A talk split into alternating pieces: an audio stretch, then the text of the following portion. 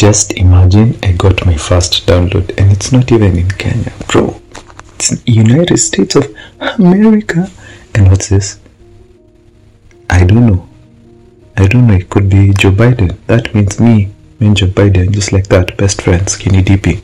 Imagine, just like that. I'm famous. Don't talk to me. just messing. Um, the first, the first recording was a success and this is my second episode. Um, and I have this time to record because everyone else is sleeping. I hope I won't wake them up. And yeah, let's dive right in.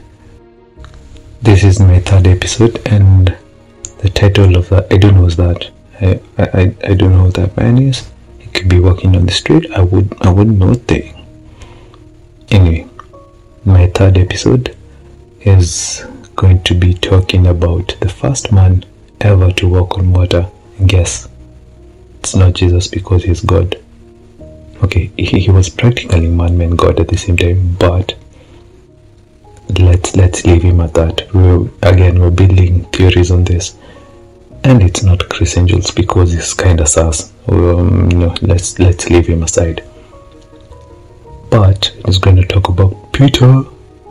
Um, he was one of Jesus' first disciple, and that's where we're going to get this topic of yeah, the first man ever walking on water. And through that, I want to demonstrate how God's grace feels like. So let's let's dive in. But before that, I'd want to paint a picture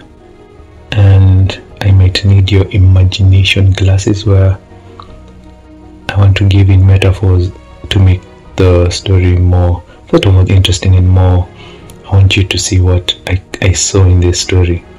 Um, so the boat represents uh, one's mind and thinking pattern, and water as the surrounding situations, basically representing life.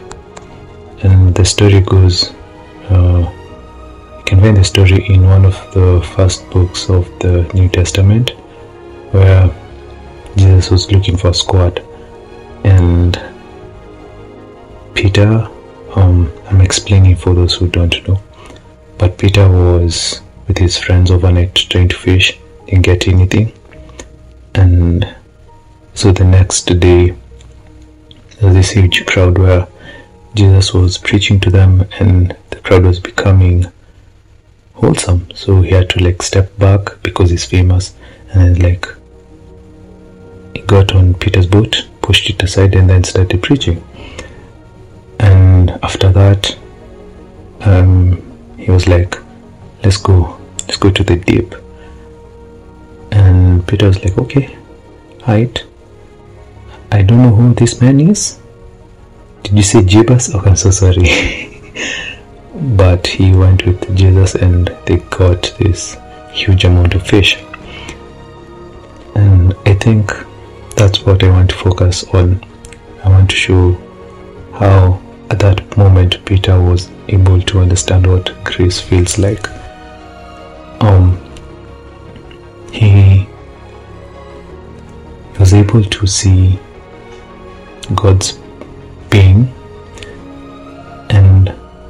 being in his presence was it's kind of terrifying because he he saw himself.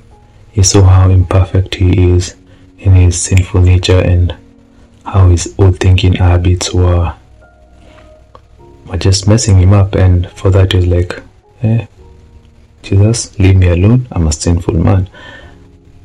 And I feel like that's when he understood what it feels like to be in the presence of God, where he, despite Jesus knowing of his condition, he chose him.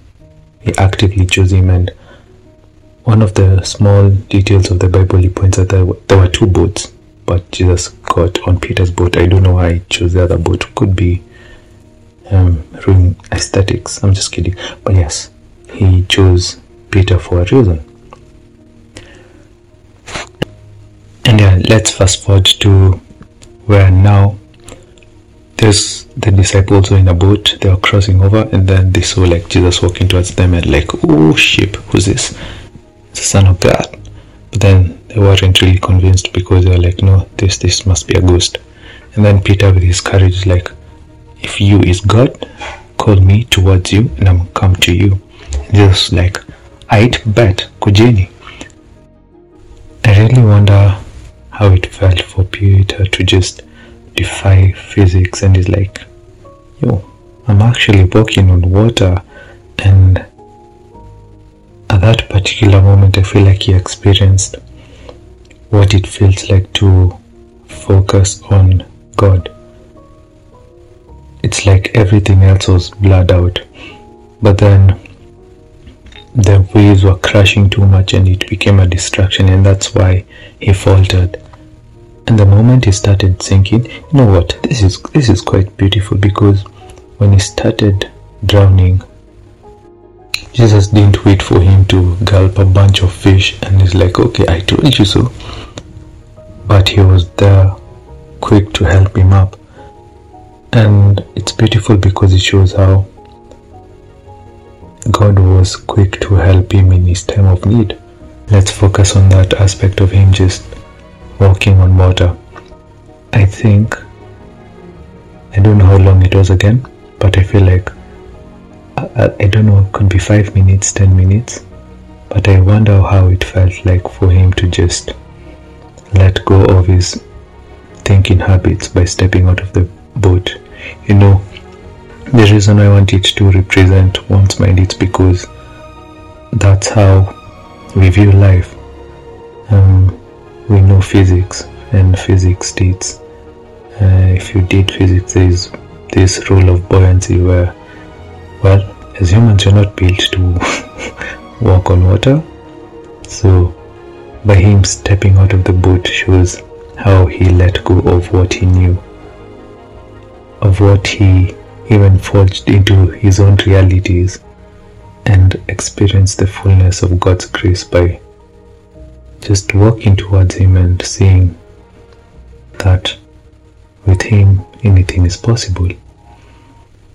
And wow, I feel like um, as much as he didn't like dance or do anything afterwards, um, I think I would have moonwalked. I'm just kidding. I don't. no, no, it's a lie probably be terrified.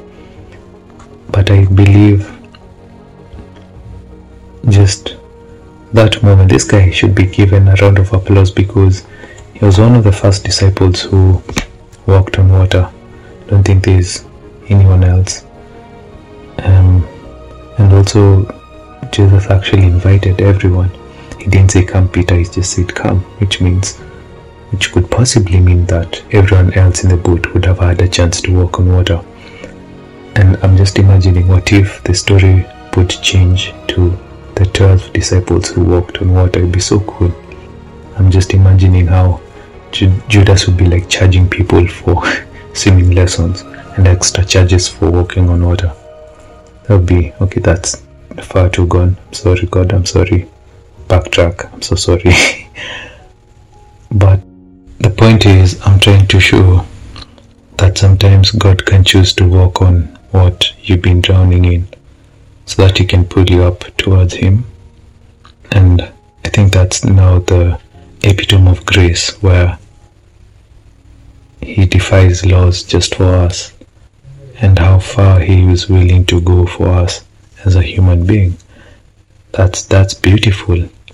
And I think that's the end of the Bible study.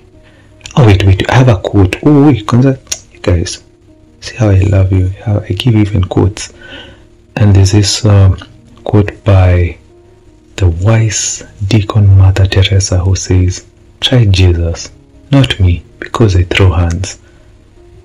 I feel like there's a faulty statement there, but I feel like it makes sense if you think about it. Just think about it. Yeah, probably will make sense later on in life. um, that's it my bible study is finished um, if you've gone this far and reached till the end oh my gosh i'm so proud of you you've actually tolerated my voice that means you can stand anything in life tough times never last you know anyway um again, I want this to be interactive, so let me know your thoughts, opinions on on IG. That's where you can reach me. It's two underscores Mwakale W. Wait, I can't even pronounce my own name. No, it's M W A K A L E. Yes, Mwakale.